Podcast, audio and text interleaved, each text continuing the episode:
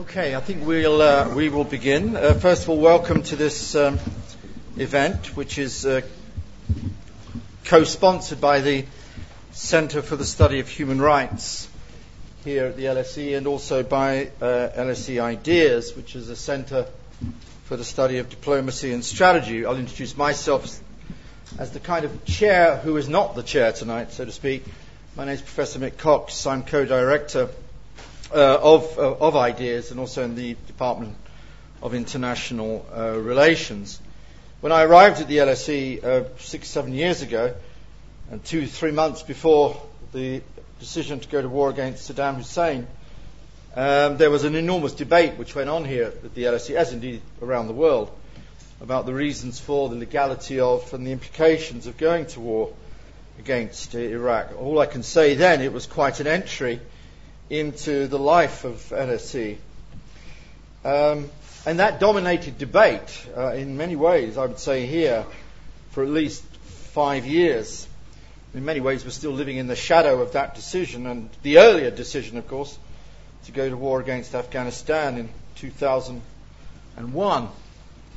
Now, a few of the spin offs of what became known but is no longer referred to, by some people at least, as the War on Terror, uh, was Abu Ghraib, Guantanamo, extraordinary rendition.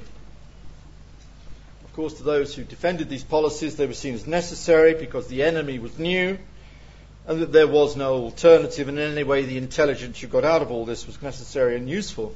It was argued and has continued to be argued by some. Uh, the, the alternative argument, which I think you're going to be hearing tonight, one with which I fully solidarize, of course, that not only was it controversial, but maybe counterproductive and fundamentally undermined uh, liberal Western norms.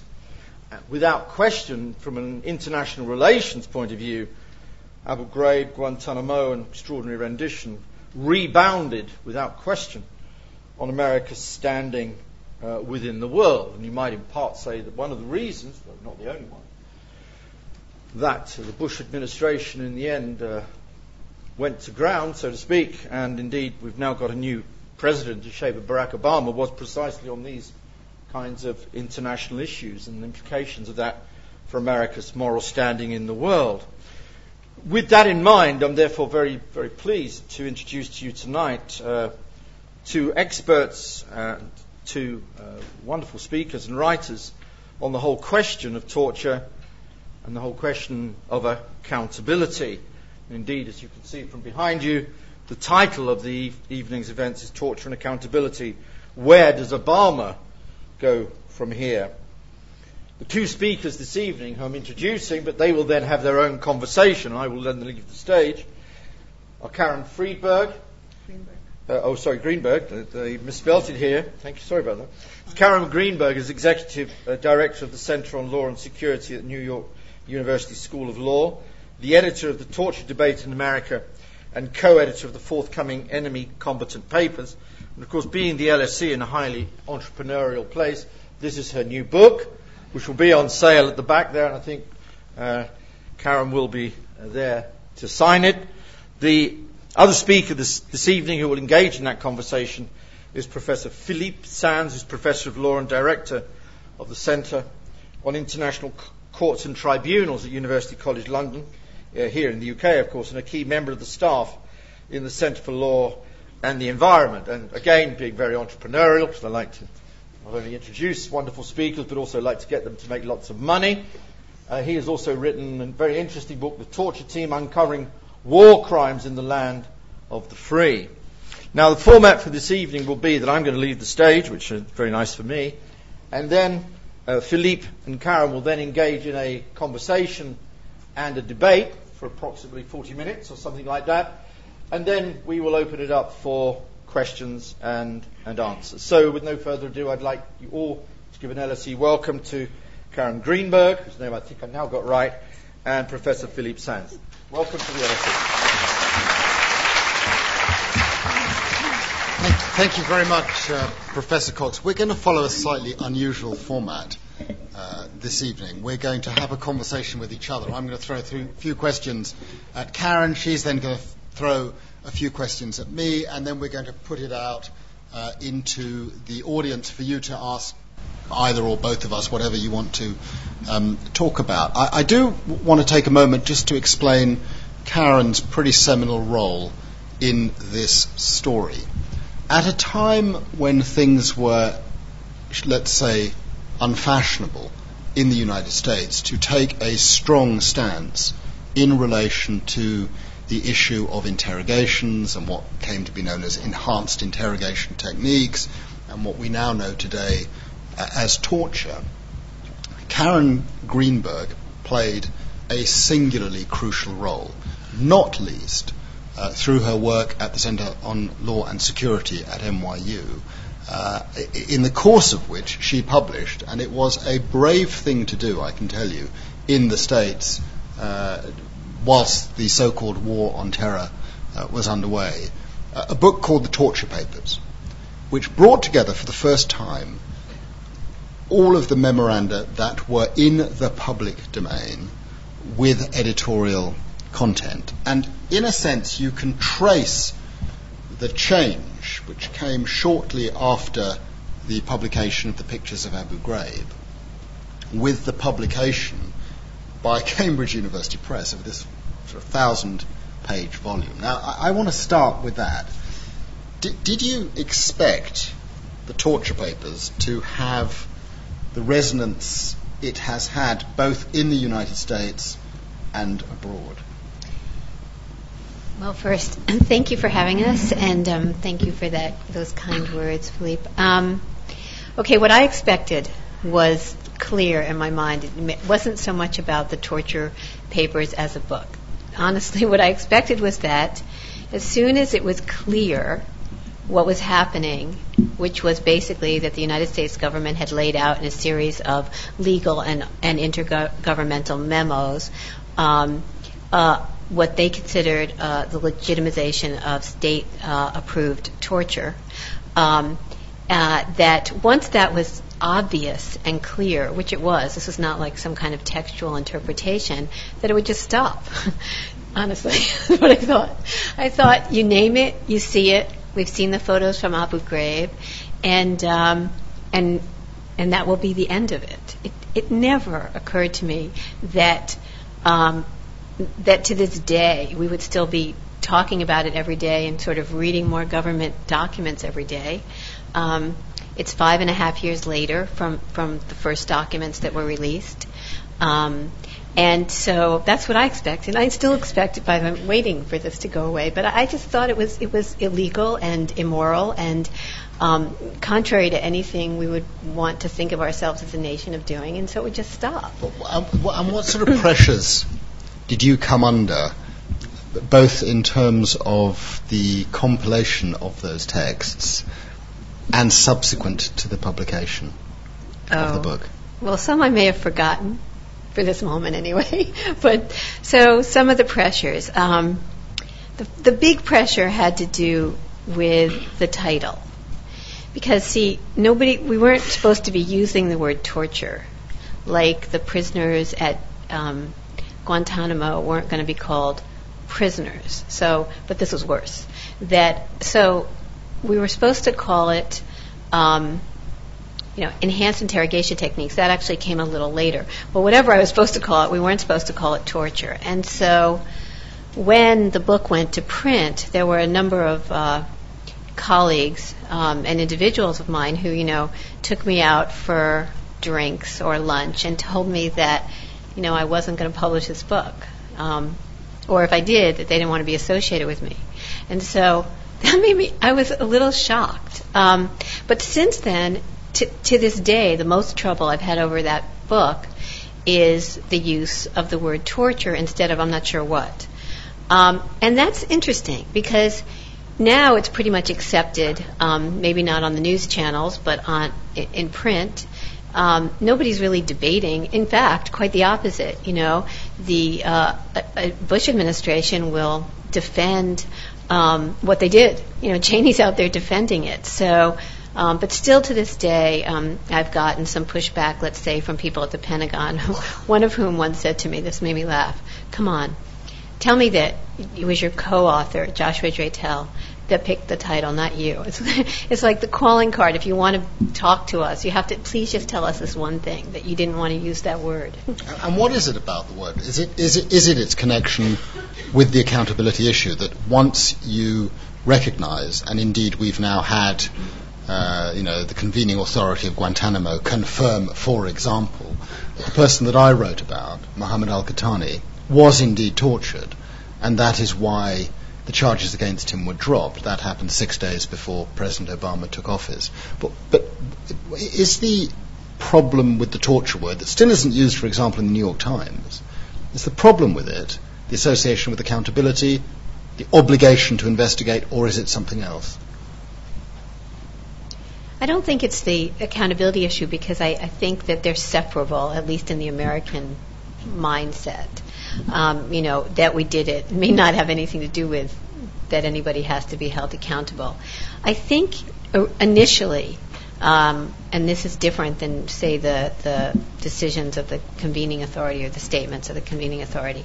I think initially the idea was that this is something that comes from another century, another kind of country, another kind of civic society, and what the Bush administration said at the time: we, the United States, does not torture, and it was it's a it's a like cognitive dissonance which is what I thought too. That's why I thought it would go away. But it was cognitive dissonance in such a way that it was a, it became its own form of denial, and so you couldn't put it on the table. And yes, maybe it would lead to accountability, but what what it really was was to a an, an undermining of how the country wants to define itself. You know, the, a country that's that is at the forefront of human rights and, and, and justice issues cannot use the word torture. And so there was an immediate, instinctive, almost intuitive knowledge of that, even at the same time that there was a kind of guilt about breaking through that barrier. So, so the dam bursts open in April 2004 when CBS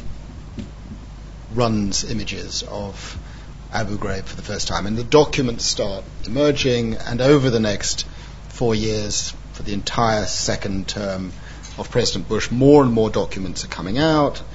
The case is being built, the evidence becomes pretty overwhelming. That torture was used systematically and widely, and then a new president comes in. What, what has he done so far to address these issues? Symbolically, symbolically, he began his presidency with issuing three executive orders that directly addressed torture, detention, interrogation, and Guantanamo. Um, and, and those orders basically said, as you know, that Guantanamo would close uh, in a year, which would be on January 22nd of 2009. That um, torture was not something the United States government was going to uh, be a part of anymore going forward, and that the entire issue of interrogation and detention would be looked at by um, a task force that was made up both of Pentagon officials and Department of Justice officials, as well as some intelligence agents. But the important part was sort of re-empowering the Department of Justice in these matters, which had been single-handedly given over to um, the Pentagon by President Bush. Um, so he's done that. Um, and he's reached out significantly, I think, to to the human rights community in the United States and maybe internationally, although I, I, you'd have a better sense of that, um, to try to make the point that he wants to have a conversation about it. So, so while he's done it, some symbolic things, um, let me say also that his Justice Department has done some symbolic things. Um, Attorney General uh, Eric Holder has, after what I hear was, and I'm sure Philippe hears, was a rather contentious fight within the Department of Justice, has let out a series, let out a series of memos last, late last spring that um, told us things about the creation of the torture policy and the implementation of torture methods that, that none of us, even the most dire of us, really had any notion of. We may have heard it rumored, but when you see in print lawyers talking about, you know, how wide your fingers can be so it won't be torture, or how Abu Zubaydah, it was okay to put him in a black box because he was flexible even though he was wounded, or when you read about how many seconds you can hold a wet cloth over somebody's head when you water, or face, uh, when you waterboard them, but but this many seconds is too much. When you start re- seeing lawyers write about that stuff, you realize that you know it, was happening even beyond ways that you were thinking of it. And, and it was Obama's Justice Department that let out those materials. And so, you know, they've done a number of things. Uh, uh so that's in the direction of trying to think through this and educate the American public and fess up to what happened and the severity of it and the s- systematic nature of it. This was, nobody's talking anymore about, um, you know, lone players, um, rogue elements, rotten apples. Um, on the other hand, there is increasing frustration, I think, among a number of people in the United States, among our constituencies, um, who worry whether or not Guantanamo is going to close, um, although I'm still hoping it will, um, within the time frame of a year. Um, there is, uh, there has been raised the uh, notion by the Obama administration of preventive detention, which is legalizing basically what Guantanamo has been about preventive detention for people who can neither be tried by military commission nor by regular federal uh, Article 3 courts in the United States. Um, and probably a host of other things that are potentially quite disappointing should they become policy. So I, I would say is the Obama administration to date looks conflicted. Um, but but the con- conflictual nature of it doesn't seem to be going necessarily in a direction where all will be perfect at the end. As you well know, and as many people in the room well know, the 1984 Convention Against Torture, which the United States really led the world in helping negotiate and draft, commits all states parties, including the United States, to investigate allegations of torture wherever they occur and however high up the chain of command they occur. And we've got in the United Kingdom at least two criminal investigations now underway, and we can come back to those in due course. What's happening in the United States on giving effect to the obligations to investigate what happened? Um, that was the part I left out of my story. So now, um, well, let me just give you a sense of the narrative structure, and then I'll talk about the details. When Obama came into office and he issued these executive orders, and these documents came out alongside the Senate Armed Services Committee report, which is, is an intense examination of how the policy was written and drafted, plus documents from another, um, a number of other uh, Senate committees, um, we have more information now than we've ever had. So at the same time that that's been going on, this education of the American public, if they want to be educated, um, the call for accountability, and we can go into what that would mean, has gotten weaker and weaker and weaker to the point now where I would say if I wanted to have a dinner party with people who thought accountability was a good idea, it would be one of the smaller dinner parties I'd ever given. Um, and it's very interesting to see how people are just falling away from the issue. Um, and and the reasons range anywhere from from the Obama administration's desire to play this politically and to adhere, uh, respond to political pressures, to um, I believe, a deep commitment on the part of the Department of Justice not to investigate itself. Not so much the individuals uh, who we might want to hold accountable, but but it would affect the ability, I think, of the Department of Justice to have this happen to it again. In other words, what kind of oversight mechanisms need to be put in place so that the Office of Legal Counsel cannot do this in secret? What kind of mechanisms need to be put in place so that there's some supervision for the White House counsel? What kind of um, supervision needs to be put in place for the Attorney General? And so to ask an institution to investigate itself as an institution, which is what's going to happen, um, I believe is one of the great and un um, and, and, unexamined um, uh, barriers to this going forward. Um, which is why I think the OPR report, which has been sitting on. Uh, uh, you, you need to explain to this audience what you is. explain them. You explain. Okay. The, the okay. Not a good explainer. The um, the Office of Professional Responsibility report is uh, a report on the um, on the what happened in the Department of Justice in terms of creating this policy and who bears responsibility and whether they. I mean, we assume we haven't read it. At least I haven't read it. Have you read it? Okay. Um, that that we assume it's about who uh, reasoned in good faith or not in good faith about, or this is what we'd like to read into it about uh, giving advice um, to the president and to the executive in general about um, what what was legal and what wasn't legal and what could actually be legally tampered with. Would that be anything you want to add? Feel free.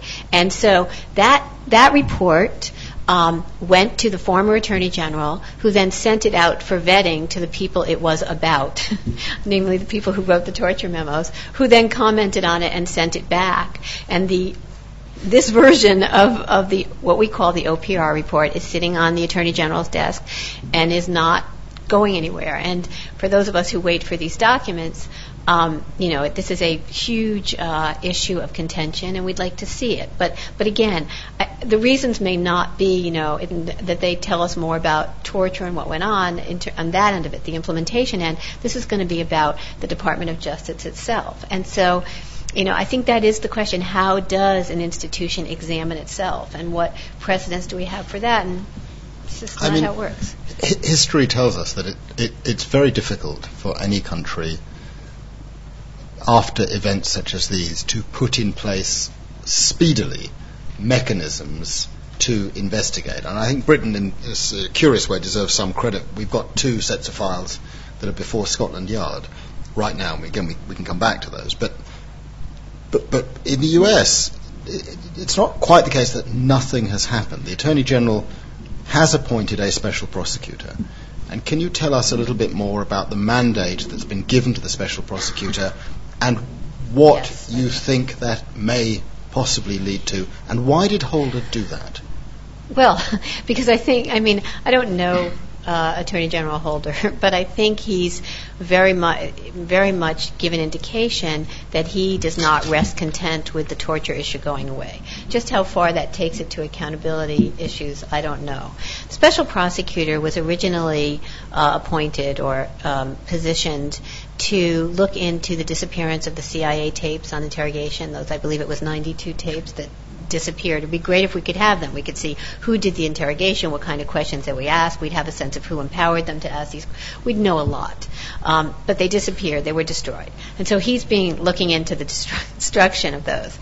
Eric Holder appointed him then to look at um, the discrepancy between what the CIA interrogators who were in the room did to the detainees that they were interrogating, the discrepancy between what they actually did and what was um, codified or, or approved by the um, Office of Legal Counsel and the Department of Justice. In other words, believe it or not, these memos lay out what you're allowed to do that is, in the estimation of the Bush administration lawyers, not torture which, by the way, includes you know very detailed um, waterboarding and things like that. But apparently, um, what some of the memos that have released showed is that a number of the things that were done violated the rather excessive um, parameters that were allowable under these original memos. And so the prosecutor is supposed to be looking into that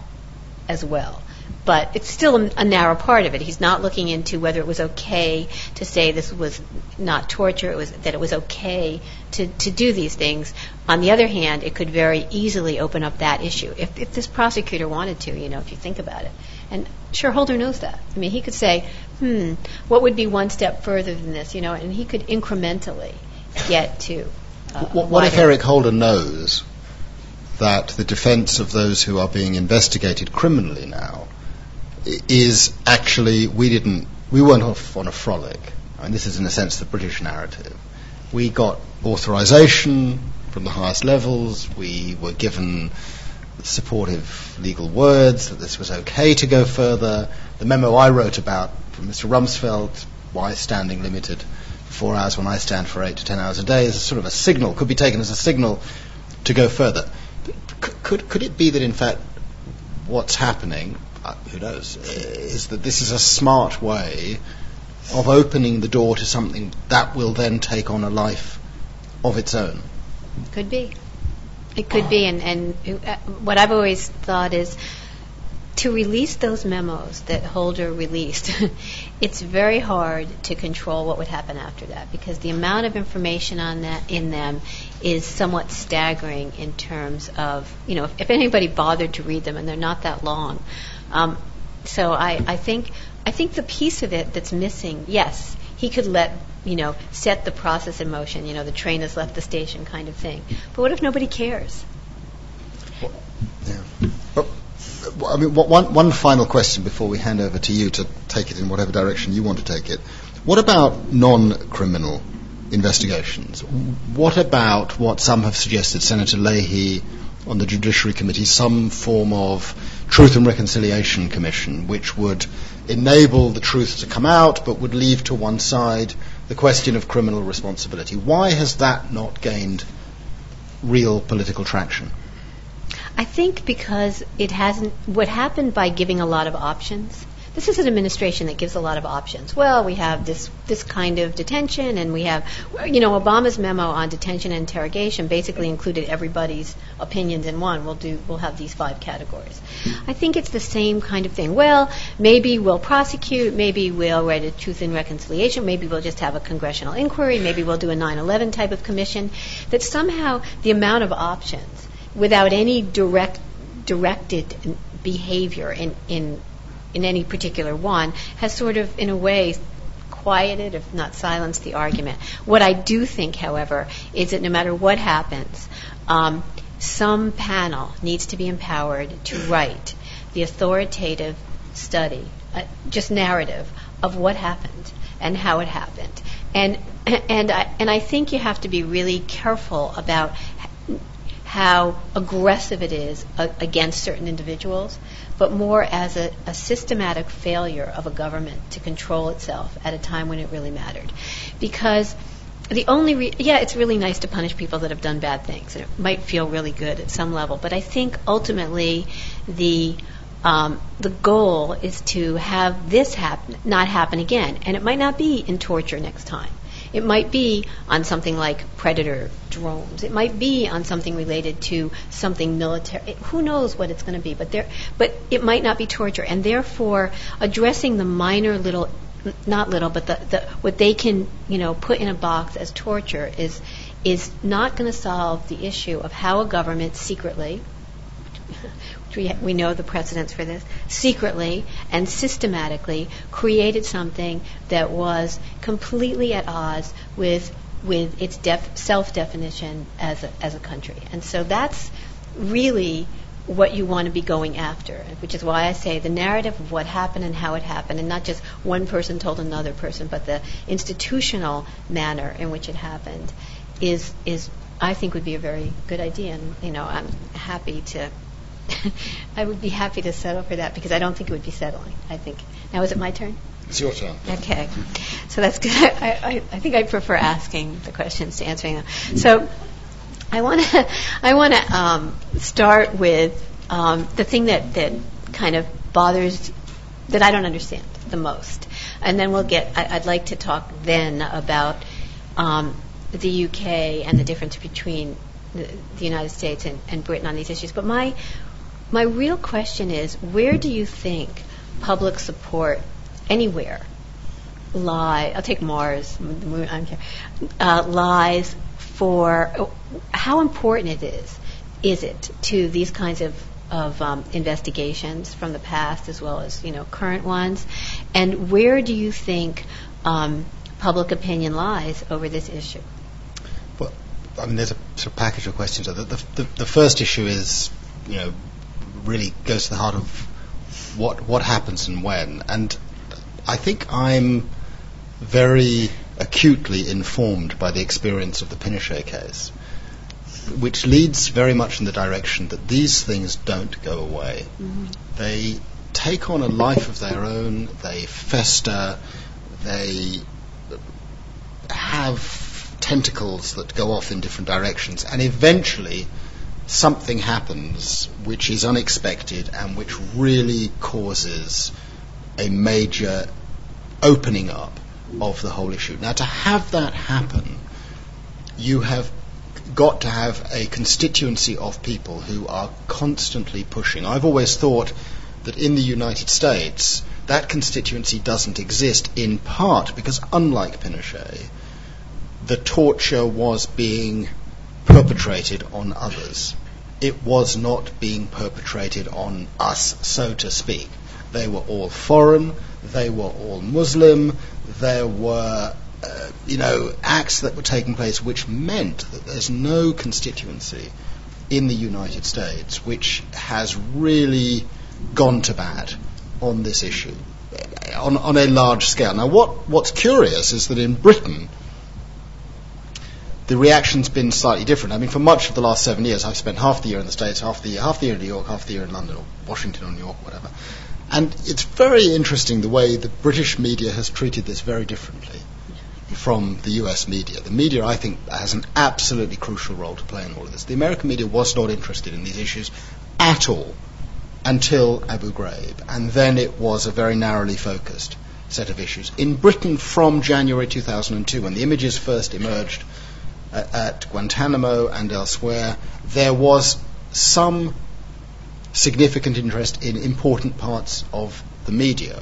You know, we had The Guardian, we had The Independent, we had the BBC, that was reporting widely on these issues, and so it entered public consciousness in a way that it did not in the United States. In the United States, you had you know, the Nation magazine, the New York Review of Books, Uh, one or two other journals, but the mainstream media did not touch this issue. And I think that has meant that these issues have rather more traction in the United Kingdom, so that when issues of detainee abuse come up, and they're not taking place, of course, on UK territory, they're, they are less uh, I mean, it, it, appears now that there is very direct UK involvement, but it's at a distance, it's through others, and yet, despite all of that, for a relatively large proportion of the population, there is considerable interest in this. I mean, I think there are many people in Britain who would take the same position as in the United States.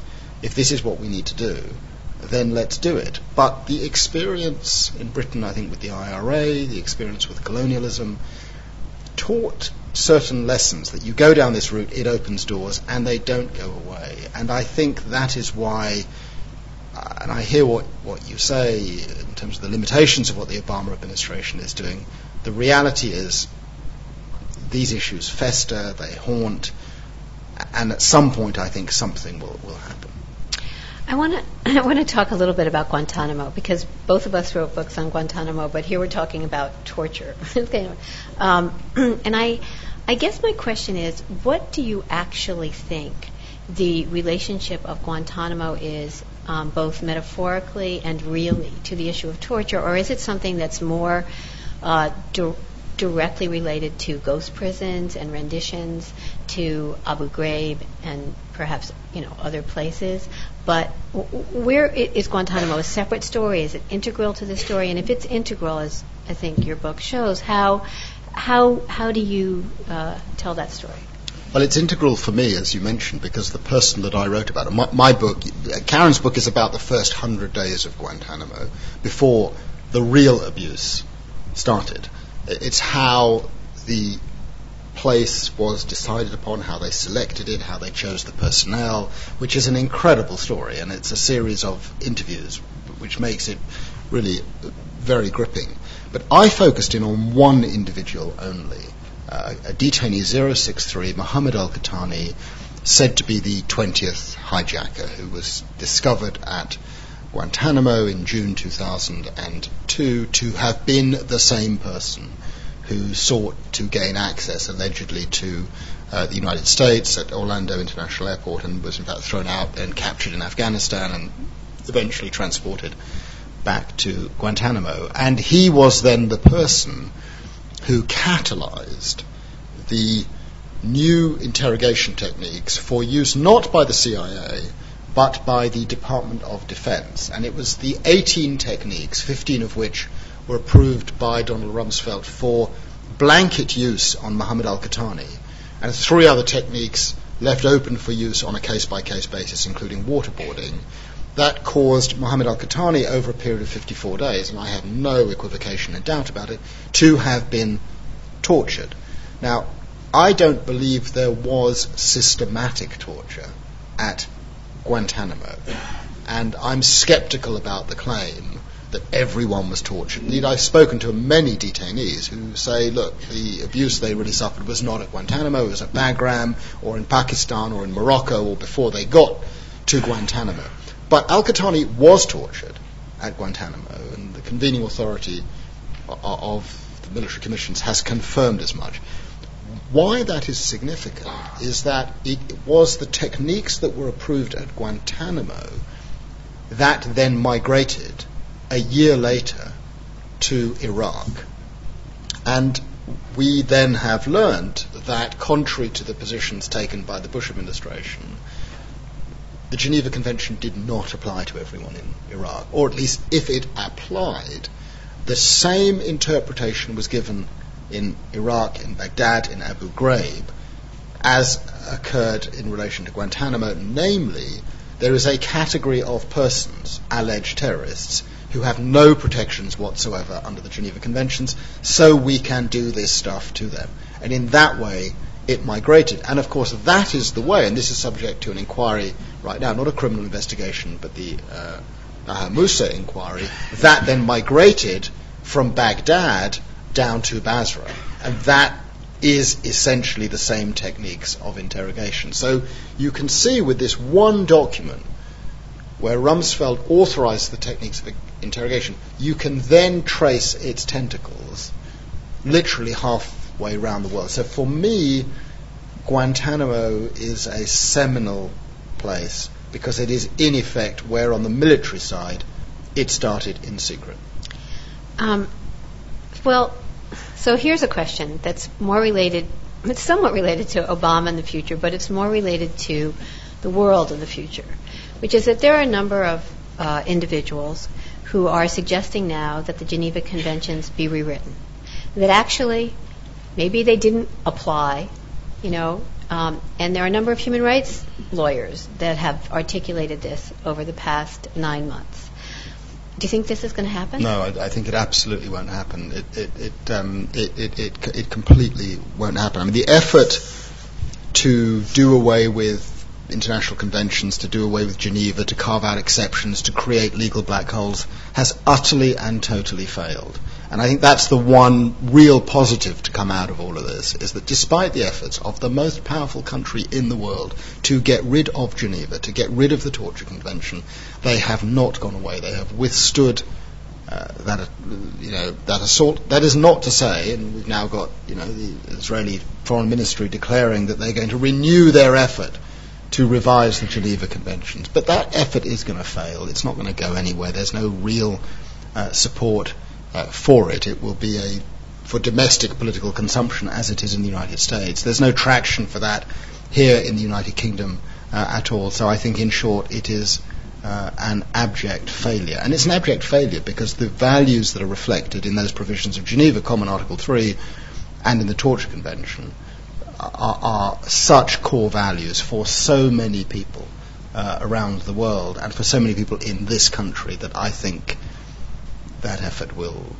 fail miserably. Okay, let's turn to what's happening in each of our respective countries and how they either match up or don't match up. and let's start with um, the fact that I see them as on two different roads right now, um, despite the rhetoric perhaps of the Obama administration. Um, because on the one hand, you have these two criminal investigations going on here, at least two. There could be more, and if there are, please enlighten us. Um, but you've seen your court system call for the release of documents that would be relevant not just to our to United States torturing, but I'm assuming to, to UK involvement in torture. Um, and so the way it appears to me is that there is a push for um, um, more and more information that's getting responded to by the institutions of your government or your social world. Um, but in the United States, the decisions are getting more and more um, um, withholding. Um, the Arar case yesterday, you know, was basically thrown out um, on appeal in the appeals court. And there is there's been a number of times where state secrets have been claimed over, in a variety of cases. The one having to do with Binyam Mohammed. So I'm wondering how you can bring this all together, um, and then maybe we can talk a little bit about Binyam Mohammed. I mean, that's that is a, a really of all the questions, it's the most fascinating for me is the interplay between the United States and the United Kingdom and the interplay of reactions that are now taking place. I just want to say at the outset, since I have had a certain involvement in the Binyam Mohammed case, I have to be very careful what I say, and I'm just going to talk about what's in the public domain, and I'm going to treat this as an academic exercise in that there is a provision of the Bar Council rules. I'm a barrister, which basically says you can talk about things in an academic context. So I just want to make that absolutely clear. It, I'll, I'll, keep you honest it, here. It's a, it's a complex story. Let's deal firstly with the question of criminal investigations. Actually, I think there are some real similarities about what is going on. Um, the Binyam Mohammed proceedings threw up information in particular through the cross examination by a British barrister, Dinah Rose, of information concerning the circumstances in which MI5 had gone off to Pakistan to contribute to the questioning of a detainee, a British resident, held in Pakistan. And that material evidently raised concerns for the judges, who then referred the matter to the Home Secretary, who then referred the matter to the Attorney General, who then reflected on the matter and eventually, and I think pretty bravely, speaking personally, referred the matter to Scotland Yard, where it now sits. Now, that came much earlier than what happened in the United States. And of course, it is a more distant involvement since the allegation, in effect, is not actual engagement in torture, but complicity in Wait, let's let's. I think maybe you should talk about the Binyam Mohammed case. What is it? I mean, I'm, maybe everybody doesn't know. Just you know, what Well, happened? I mean- what is he? Acu- what what has he been accusing people of? And Well, he's been in short. He, his his allegation is that whilst he was in custody in Pakistan and in Morocco and then elsewhere, he was subject to torture, and that in some way, uh, it's in the public domain, the, the, the British authorities were complicit by contributing to questioning and information and so on and so forth. So it raises not a question of there isn't really an allegation that any British officials were involved in the perpetration of torture themselves, but that they knowingly and willingly participated. That led to the circumstances that I've just uh, described, in which the matter is now before Scotland Yard. But actually, let's look at what's happening. What's actually happening is that the person who is being investigated criminally, and I don't know if there's anyone in this room who's ever been subject to a criminal investigation, but it is an intensely oppressive thing to be subject to, deeply oppressive thing to be subject to, and a deeply scary thing to be subject to. The person who's being criminally investigated is a senior intelligence officer at MI5, known only as Witness B. Witness B testified in court, it's in the public domain, that he was not off on a frolic. He acted pursuant to uh, decisions taken by his superiors, by senior management at MI5, by uh, legal advisors at MI5, and then he said in the cross examination by, quote, the government, end of quote. Now, that raises, of course, some very serious questions. What is meant, assuming it to be accurate, by the words the government? Uh, who in the government, under the 1994 Act, actually signed off on this stuff? The 1994 Act exists in order to precisely protect British intelligence officers from exposure to investigations of this kind or allegations of responsibility where their political masters have taken the decision. So there is at least enough there to indicate that the entities that ought to be being considered for investigation are persons associated with the government. Now, we don't know whether it's true, we don't know how high up it goes, but that is directly in parallel and analogous to what's happening in the United States. 10 or so CIA officers are being investigated right now by a special prosecutor. The special prosecutor hasn't been told to investigate those who actually approved the policy. They're not investigating Mr. Rumsfeld, Mr. Cheney, President Bush. They're not being investigated. It's CIA officers who are being investigated. And, and I, I think, this is me personally speaking, we're in danger here in both countries of really looking at the wrong people in terms of who approved all of these things. I don't believe that the uh, intelligence officers in either countries were, on the basis of what's in the public domain, off on a frolic. So there are direct parallels between what's happening in the US and what's happening in the UK. You raised also the issue of the courts, and there there's been a it's just a world of difference between the US courts and the English courts, a world of difference, and that is best illustrated by reference to the judgment that came down yesterday, uh, Court of Appeals, I think it's the Second Circuit, in the case of uh, Maher Arar, the Canadian Syrian national who was stopped at JFK Airport on information provided by the um, uh, Canadians to the Americans and eventually sent to Syria where he was tortured. Now, it turns out that this guy was wholly innocent of anything. It's clearly established. And what then happened was that in Canada they had a uh, lengthy inquiry, judicial inquiry, which exonerated him, apologized to him, and ordered that he be paid $11.5 million in compensation. So that is what a functioning democracy does, in my view. It accepts total responsibility for wrongdoing and legal error. What's happened in the United States? In the United States, yesterday, Arar, uh, by seven votes to four in the Second Circuit, was the recipient of a judgment which said he has no right of access to the US courts to challenge the circumstances of his treatment and the responsibility of the United States because to do so would open a can of worms in relation to national security issues and foreign relations with Canada. That judgment is a total disgrace and it is a stain, as Guido Calabresi who sat and was one of the four judges in the minority, says in his dissenting opinion.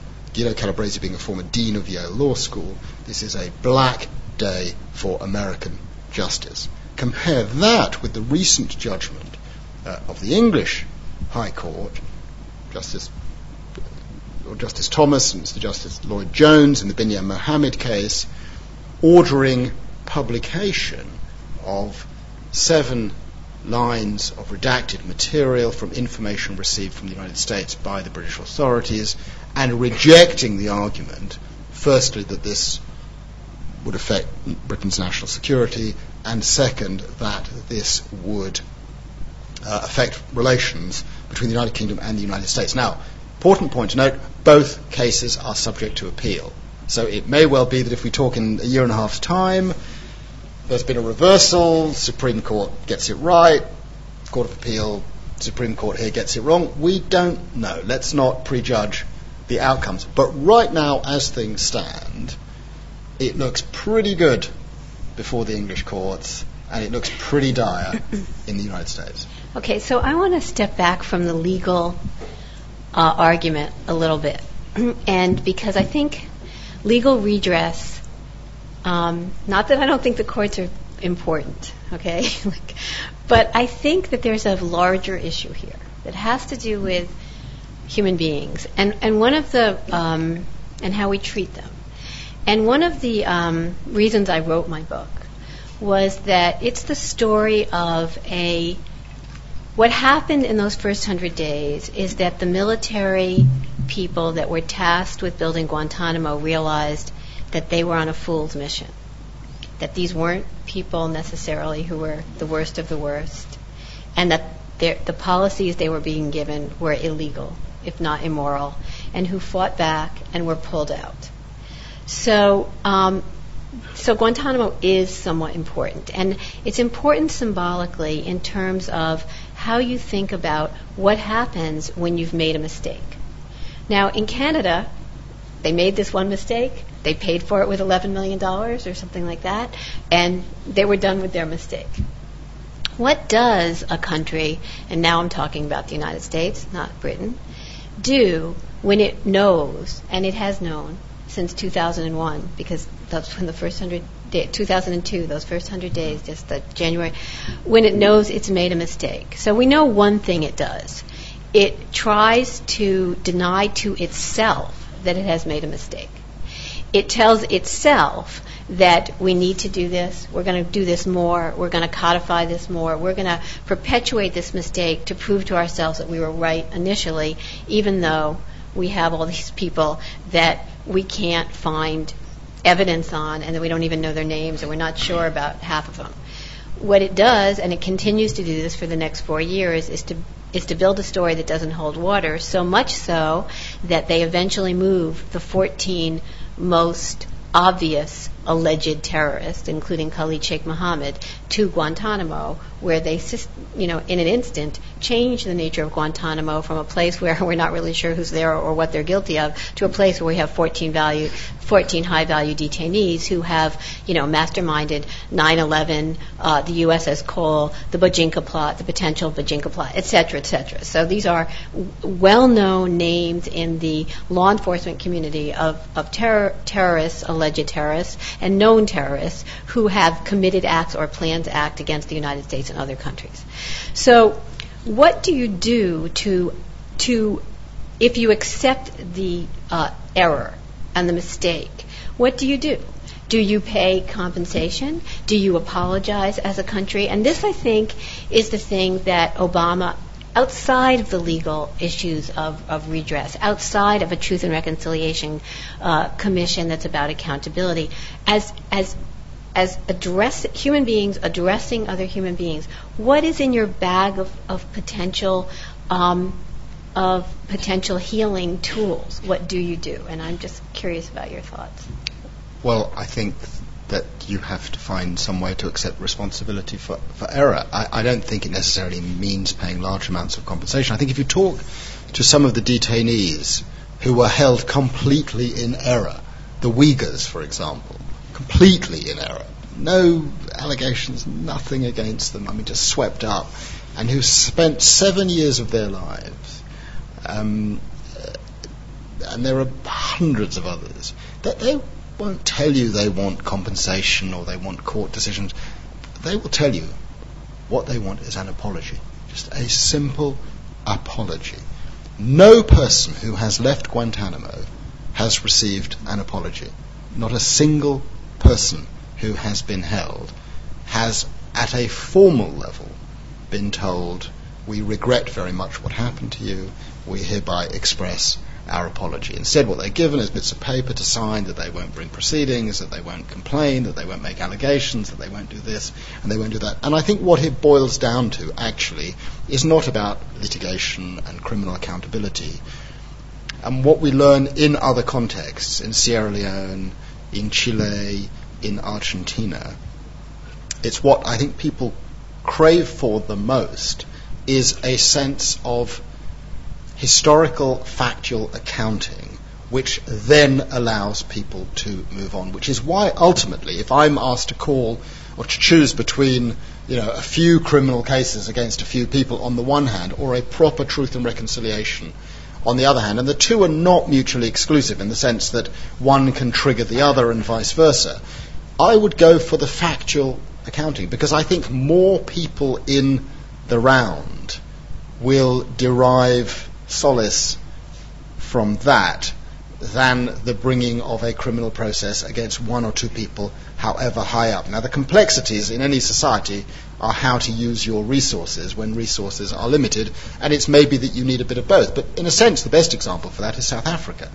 where the experience was clear that in order to help that society move on, it was decided at a pretty early stage that what was needed was truth coupled with an opportunity for individuals to express regret or remorse. And that's why I think the policy of Dick Cheney, who not only doesn't even come close to doing that, opposites, uh, uh applies completely the opposite tag, is just so deeply damaging to the well being mm-hmm. of the United States. Because as you pick up traveling around the world, as I pick up traveling around the world, you know, this has left a very, very deep stain. So I think it's about the acceptance of responsibility. It's not about court cases. It's not about uh, compensation. It's about the facts and the truth. And we still don't know the whole story of who decided what when. We know the lawyers played a central role, but for the lawyers, this would not have happened.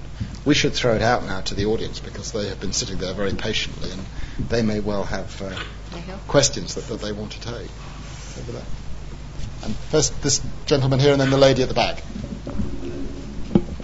There are, I think, microphones that will. Uh, no, there's, there's a microphone coming down. M- maybe introduce yourself also, so that Karen and I know who you are. Um, my name's this on. My name's Teddy Nicholson. I'm an undergraduate in international relations at the LSE. Um, thank you both for fascinating uh, uh, presentations giving us your thoughts on this. Um, in insofar as uh, people are looking for justice in relation to acts of torture that have taken place, you were both discussing justice on a domestic level. Um, there has been some discussion of it on an international level, and I simply wanted to ask. I mean, to put it as crudely as possible, is that, I mean, could this end up in The Hague? I want to add to that question. I want to ask Karen the question I meant to ask. How would the Obama administration react if Doug Feith or Jim Haynes or Dick Cheney or Donald Rumsfeld on a vacation or professional trip to Spain or France were subject to Pinochet? What would the Obama administration do? And then there's the related question. Okay, answer your question while I'm thinking. um, it, it, it, some of some some of it might. I mean, the ICC prosecutor has very limited jurisdiction. The United States is not a party, but amazingly, Afghanistan is a party to the statute of the International Criminal Court, which means the ICC prosecutor can exercise jurisdiction over anything that happened in Afghanistan during the material period after the 2nd of July 2002, which crosses the line of war crime, crime against humanity. And that is something that I think ought to be investigated because there has been no accountability for what happened in Bagram and other parts of Afghanistan. And that, I think, is now subject to some consideration. Okay, the $60 million question or whatever. Um, what do I think the Obama administration would do? I think they would protest vocally and in every way they could and and believe they were going to get these people back, and they would. I think that they would say at this point in time, we're not done with our own investigation, and so we get, you know, under universal jurisdiction, we're supposed to be given that um, that right to, to conduct this ourselves. Do I think it would be a shot in the arm for them to, you know, ramp up what they're doing? It might be, but I don't think there's any question that they would consider it um, an affront to um, national sovereignty. But they, but they didn't react vocally and publicly immediately or subsequently very loudly to what happened in Spain.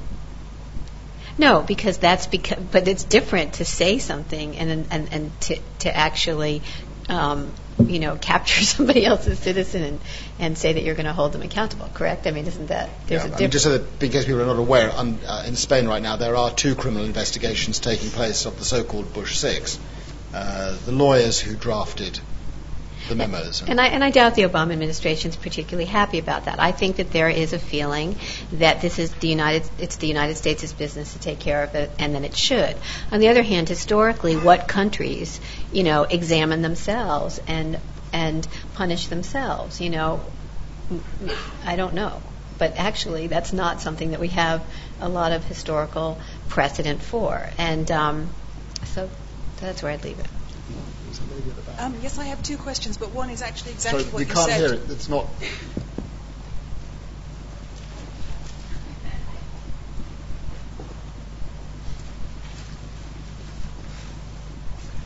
Uh, I have two questions, but one was actually exactly as Philippe Sands said. It's about Bagram. Um, I mean, we don't know everything about Guantanamo, but we know an awful lot more than we do about Bagram. But is Bagram itself Afghanistan or is it the US? I mean, how is that going to run? Is it US territory? It's a US military base, etc., etc.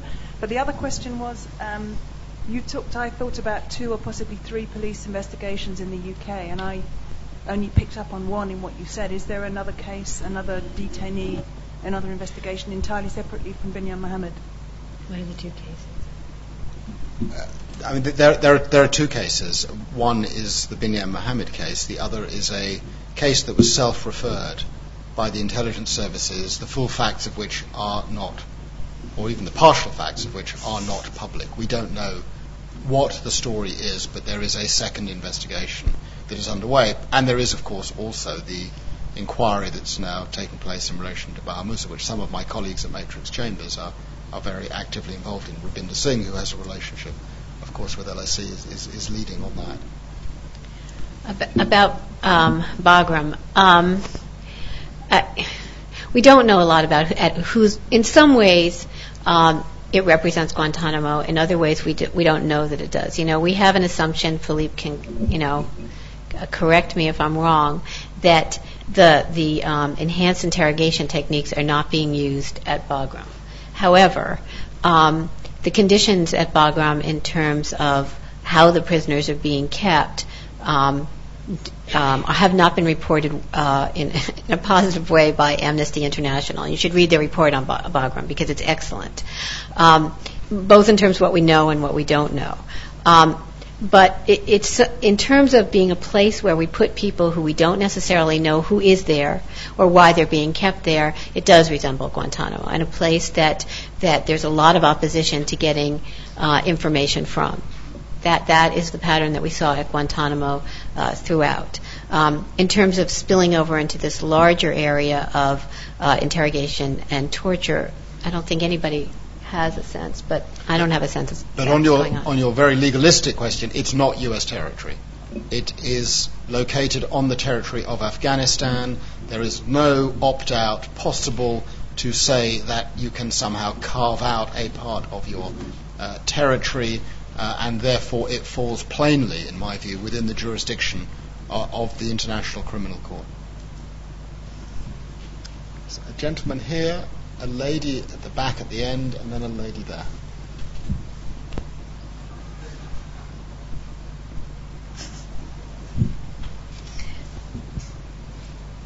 That's okay.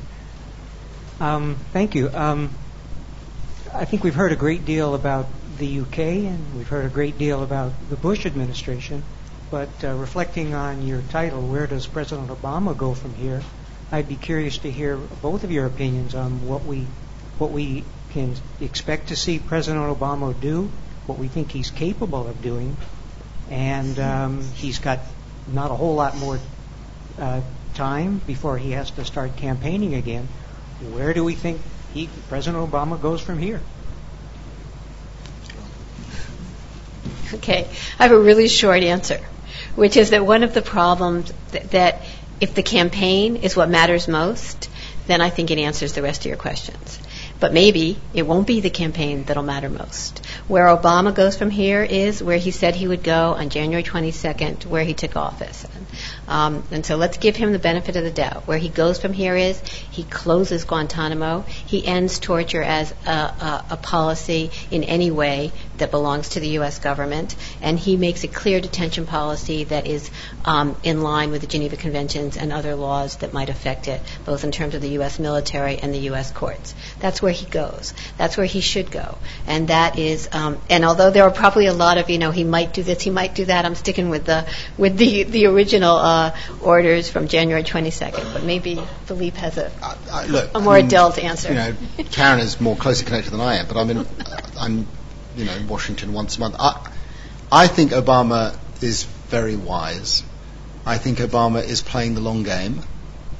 I think there was no reason whatsoever and no political advantage whatsoever to be gained uh, from initiating from day one criminal investigations of the former administration. You only need to imagine any government coming into office and unleashing a criminal investigation of its immediate predecessors to understand that that is a complete non-starter. No democratically elected government can do that on day one or day 100 or even day 300 or even day 500. What a smart person does is open the door to things taking on a life of their own in which that person can then say, look, I didn't investigate particular things. I released a few documents. My Attorney General then appointed a special prosecutor to look at a very narrow category of cases that did not include the previous administration. But since, as we expect will happen, all those 10 CIA people will say, look, we were acting pursuant to orders, the special prosecutor will then have to look at those orders and follow where those orders lead. And I think a lot of people would not be ex- surprised in the least if where that leads to, as one possible outcome, is an opening of the door to those who drafted the policies. So I remain pretty optimistic that he is playing a smart and long game which will eventually allow him to say, we opened doors, we didn't investigate anyone ourselves, things took on a life of their own. And I think that's the smart thing to do in a democratic society. I think, you know, it's the same. You know, imagine the Tories coming in next May and they have adopted, in many respects, a principled policy on the issue of abuse and torture. You know, can we imagine any new government coming in, or the Lib Dems even, who've gone even further than the Tories, and saying, we should investigate the previous government, we should investigate the previous Prime Minister. That is a really difficult thing to do. When you come into office and you're trying to build bridges and build a consensus and take forward competing and difficult policies on other issues. So I, I think this is a long game, and I think we should not have too great expectations too early. These things will play themselves out. Now there was um, there was a gentleman here. So, yeah. Sophia yeah. Hamaz, um, thinking about long ways forwards. Given that there's a decreasing interest in um, the moral arguments against torture, and also an aversion to addressing the legality of torture, you also spoke about how it goes against national identity, so to speak. I'm not quite sure about that, but that's that's another point. Um, do you find yourself sometimes trying to give more practical explanations or uh, arguments against torture. Um, I certainly sometimes uncomfortably find myself in that position. My grandfather was tortured in the last and final independence war of Algeria. Um, the effects are still with us today. I still have a phobia against electricity. So um, sometimes you start feeling yourself pushed into saying why torture is perhaps not practical in terms of governance, in terms of intelligence gathering, um, those kind of arguments. I'd like to get your feelings on that, both of you. I'm thrilled that you asked that question because, you know, I run a center on national security. And it's not a human rights center, okay? So it's on national security, in which we assume human rights. So for a long time, I have, let's say, from 2004 until until I did this piece actually for the FT about two summers ago. I've always started with the national security argument that if you think you can rely on torture, you're going to lose the game. Just, you know, basically that should not be in your tools for national security reasons. But the more, and, and I, and I, you know, I, I get, I do a lot of radio, and get a lot of people that call in and say things that they wouldn't say in a present like this, and about why they support torture. And I've never been able to convince, no matter what I say, I've, I've never gotten one inch in the conversation. I can't figure out what to say. And finally, um, largely because I had debates with um, a couple friends of mine, I finally just came down to it's a moral issue. But I still, some, you know, say all of the things. But I, but I want to say that ultimately, when it comes right down to it, it is a moral issue. And if you can't have the dialogue about that, then ultimately, what are you having a dialogue about? Which is why I bring up the um, legal issue. The, um, I just want to say this one thing. It's kind of interesting. I went back to uh, the correspondence between Hannah Arendt and Carl Jaspers that was written on the eve of the Eichmann trial, and he has a lot of. He's a, you know, was her mentor and a prominent German uh, philosopher during the Nazi period, and you know, she wrote Eichmann in Jerusalem uh, over the trial. And um, he does not think this trial should take place And he writes to her very eloquently about it. And the reason is just this that if it gets played out in the legal venue, that the moral argument is going to be lost. And that, and he doesn't want it lost. And he, you know, he, that, that the impetus that gets you there, that the kind of um, human drive that gets you to torture, and that the human fallout of it are not going to be, um, are not going to be addressed. And so I think more and more, you know, I, I'm not so sure the moral or the moral ground has been lost, but I think a lot of us, and I include myself, have been kind of trying to, to, to speak to all constituencies and to hedge our bets. And I, I don't want to say it hasn't gotten us anywhere. So thank you for that question. No, I think it's a, it's a hugely important question. I, I don't think the moral arguments have diminished, actually, or, or gone away. I mean, the, the difficulty that people like Karen and I face is that when we begin to engage with people who hold the other view, so supporters of Dick Cheney, and they will say to you, but it works. It produced all this information, blah, blah, blah. You are drawn into an argument on their own terms, and you start saying, actually, it doesn't work, and what I'm hearing, and then, then, then you've lost, you've really lost the real argument. Once you open that door, I think we are lost, and we, and I constantly find myself having to bring myself back if I engage in that kind of debate with actually I'm against it because it's not who we are. It's just as simple as that. The utilitarian arguments don't matter, the legal arguments don't matter. It boils down to a simple issue about who we are. And that for me, and I think you're picking up that Karen and I have both been exposed to these lengthy debates with people who hold alternative views or people who were involved. And I can tell you, I don't, you know, you've you've spent time with someone who was a victim of torture, but spend time with someone who is a perpetrator. It's it's a really grueling experience to go through when those individuals seek to justify what they did. And the one sort of point which gives them pause for thought and I had this most directly in an interview that I did for my book with General Myers, the chairman of the Joint Chiefs of Staff, going through item by item each of the 15 techniques. And, and as we got to the end of it, I, I just said to him, General, can I just ask you, would you be comfortable with any of these techniques being used on any of your women in any circumstances whatsoever? And he just, without batting an eyelid, you know, just said, no, absolutely not. Absolutely out of the question. And of course, the follow up question, for which there is no answer, is well, if it's not for us, how on earth can you possibly justify it in relation to the others? Which, of course, teases out the issue that you're not treating them as equivalent humans. There is a discriminatory aspect to the whole thing, which I think takes you directly to your question. But it's very dangerous to start debating does it work? Does it produce intelligence? Is it useful? Is it, once that, I think, I think we, we, we're in the same place uh, on, on, on, that issue. There was, a, there, was a, there was someone who I pointed to over here, the lady over there. Um, hi. Uh, my question is actually about the investigations that have been initiated so far, and you talked about the Spanish investigation of the lawyers.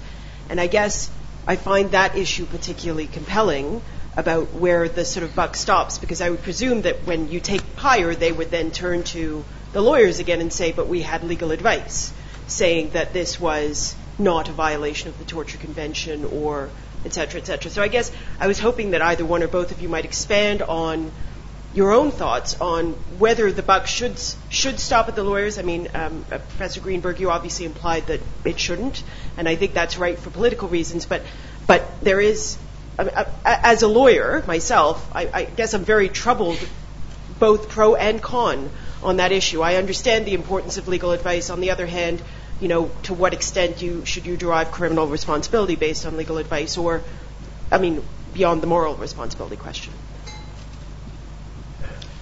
Um, I think this, what this is going to come down to. First of all, I, would be content with it focusing on the lawyers. If I, you know, maybe in an ideal world, you'd get beyond that. Um, uh, it's all going to come down to an issue of what they thought they were doing. Did they think that they were covering up for things that they knew were already happening?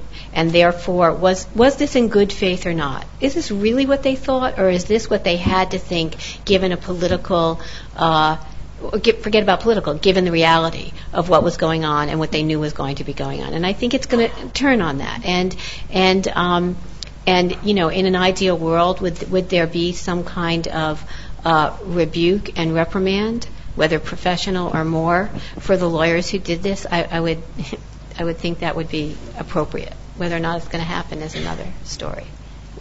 Well, I mean, pl- plainly, it needs to go beyond the lawyers, but, but, but the lawyers have a central responsibility. And I mean, one aspect of this that is, in a sense, let's just say satisfying, is that some of these lawyers have been unable to get jobs. I mean, so, so it's a remarkable situation that the former Attorney General of the United States of America cannot get hired by a law firm. A current professor at Berkeley Law School could not get a job at another Ivy League law school. The former counsel to the Vice President of the United States has not been able to get himself a serious job. So, you know, it's not that these issues have been entirely without consequence. Plus, not one of them can set foot outside of the United States. You know, it's not the end of the world, I suppose, to be imprisoned in the United States, but to know that you can't actually go and visit Richard Perle in his house in south of France.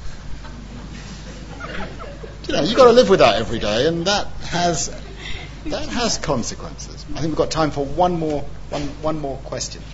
Let's take two. Let's say the, the gent- gentleman at the front, and then the lady over there at the back. I should perhaps say that I remember the advisory board of the Center for Human Rights, Frank Judd House of Lords. I was greatly encouraged um, by Philip what you were saying about your optimism. I wish I was totally convinced. I think there is a pretty strong consensus amongst the enlightened establishment, if I can use that old-fashioned word, which goes across the party that out there there is still the Sun, the Express, the Daily Mail, and the rest. And if there were another event, I'm not at all convinced we have built up that solid groundwork in society as a whole. This brings me to another point which you made in answer to these very searching questions mm. Um, you said, oh, actually it was from the audience, when you said you're lost when you get into the argument, does it work or doesn't it?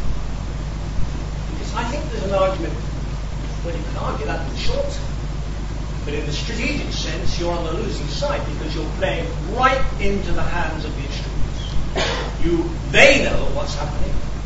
They're maximizing attention on what's happening. And you are aiding and abetting those you are trying to contain. I've spoken with senior police and very senior, military, very, very senior military people in this country who completely hold that and say that what all this, these things that are done are stupid because they're actually working against our troops and everybody else who are out there trying to achieve uh, containment of operation. I think we need to get much more aggressive. The you people who use these sort of techniques to try to justify them are actually working for the other side. The only way we have, the only chance we have of winning for a decent, stable society is to be, and here I agree with you, of course, to know who we are and want to be that, of course, but also to demonstrate that you people are undermining everything we are trying to stand for. We've got to get more aggressive. now. If I just make one technical observation, I think the issue about um, use of information in uh, culture has been in the layman's eye a bit because while there has been this position on, and it is connected with of those who may have uh, been involved in actually collaborating with torturers, feeding them questions, there's also been argument going on at the same time about whether you should be using information which you may know has been gained as Yeah. torture, but not torture which you were in any way involved. And of course, there the law also come down on the other side. Incidentally, I do think one of the strongest elements of holding the line, maximising constitutional powers, has been the judiciary Yeah. which, and I was convinced, the new generation younger judges were as rooted in what we're talking about from the officer and intelligence. Well, I, I, I mean, I speak for myself. I suspect Karen agrees with you. I mean, we're with you 1,000% on the merits of those arguments. And Britain's own experience in relation to the IRA was very telling. I gave a talk when my book came out a, a couple of years ago in Belfast. And at the end of the talk, there was a Q&A and a lady at the back put her hand up and just said, look, I've listened to this with great interest. You know, I was IRA in 1970, in 1971. I was interned. I wasn't subject to the five techniques, which is what the British use, but I can tell you it was the best thing that happened to the IRA, best thing that ever happened to us, because we used it to go and recruit people who were on the fence. Once we told them what they were doing to us, and it was only about 14 people, and it was five techniques used for a matter of weeks, and yet it had a catalytic galvanizing effect. But you've touched on one issue that neither of us have looked at, and this I think, you know, I am an optimistic person, but let me argue against myself. The establishment has not actually uniformly condemned it. When I uh, argued the, the, the case with Ben Emmerson of A and others, the second one, which concerned a case as to whether or not that there were circumstances in which evidence obtained by torture could be used in legal proceedings in the English court, in which a Labour government, to my great horror, was arguing that it should be. A Labour Attorney General was arguing that it should be. Was a deeply dark day, I think, in Britain. Now, the law lords, in fact, said uniformly, you, no, you cannot do that. There was an issue about the, the burden on what it goes, and there is a distinction as to the use of such information uh, not in court proceedings but other proceedings. And the law lords rightly said, in my view, that look, the convention doesn't exclude that. But right now, we are having a debate in this country about engaging with the intelligence services of third countries. And our extremely decent and fine Foreign Secretary, David Miliband, has said publicly look, we have got to deal with the intelligence services of Pakistan and others, even if they are using torture, because otherwise we will not be able to protect ourselves. And I'm afraid I cannot accept that. Once you go down that route, you are effectively transferring the torture to others and living and protecting yourself off the back of it, and there comes a point in that equation when you are complicit. So that door remains very, very open. There appears to be high level cross party support for that approach, and that, I think, is unacceptable, which is why the current debate in Britain on complicity is so very vital, because it goes to the heart of this question uh, of the export of techniques that we ourselves don't want to do. But frankly, if the Syrians, the Moroccans, the Pakistanis are willing to do it, we're not going to say we're not going to use the fruits of that stuff. We've got to be big enough to say, you go down that route, we're not, we're not engaging with you. And I think if we're not willing to do that, then we have to accept our responsibilities for opening the door to those types of policies. So I think it's not just the Sun and the Express. There's a bigger issue uh, that is very alive right now. Forgive me, but that does mean that you must not recognise Okay. too We, we, we, ha- we, we, we, we're being told we have to close, but there was one final, brief, very brief question, the lady at the back, hopefully to Karen. Or, That's fine.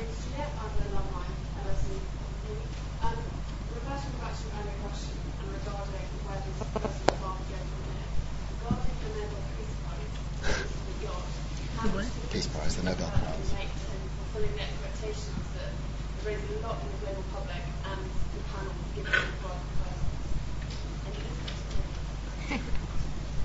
The Nobel Peace Prize. Is, Yeah, is, here's is- where I'm going to come in um, on Philippe's optimism.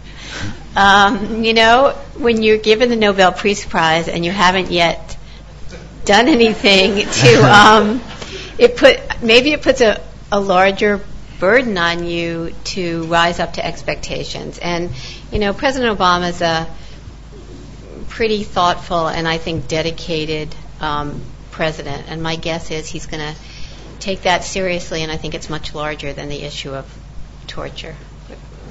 I, I thought he was, for what it's worth, uncharacteristically uncool, and he should have turned it down. That would have been the proper thing to do, and I think accepting it was a big, big He, mistake. he is human. Uh, well, on, on that note, whether or not uh, President Obama should or should not have received the Peace Prize, um, I would have accepted it. Uh, I, I, was very uh, moved when you made the point, uh, about Northern Ireland. I had the uh, rare privilege, I suppose, of being living in Northern Ireland, I Queen's Belfast for 20 years, 22 years, man and boy.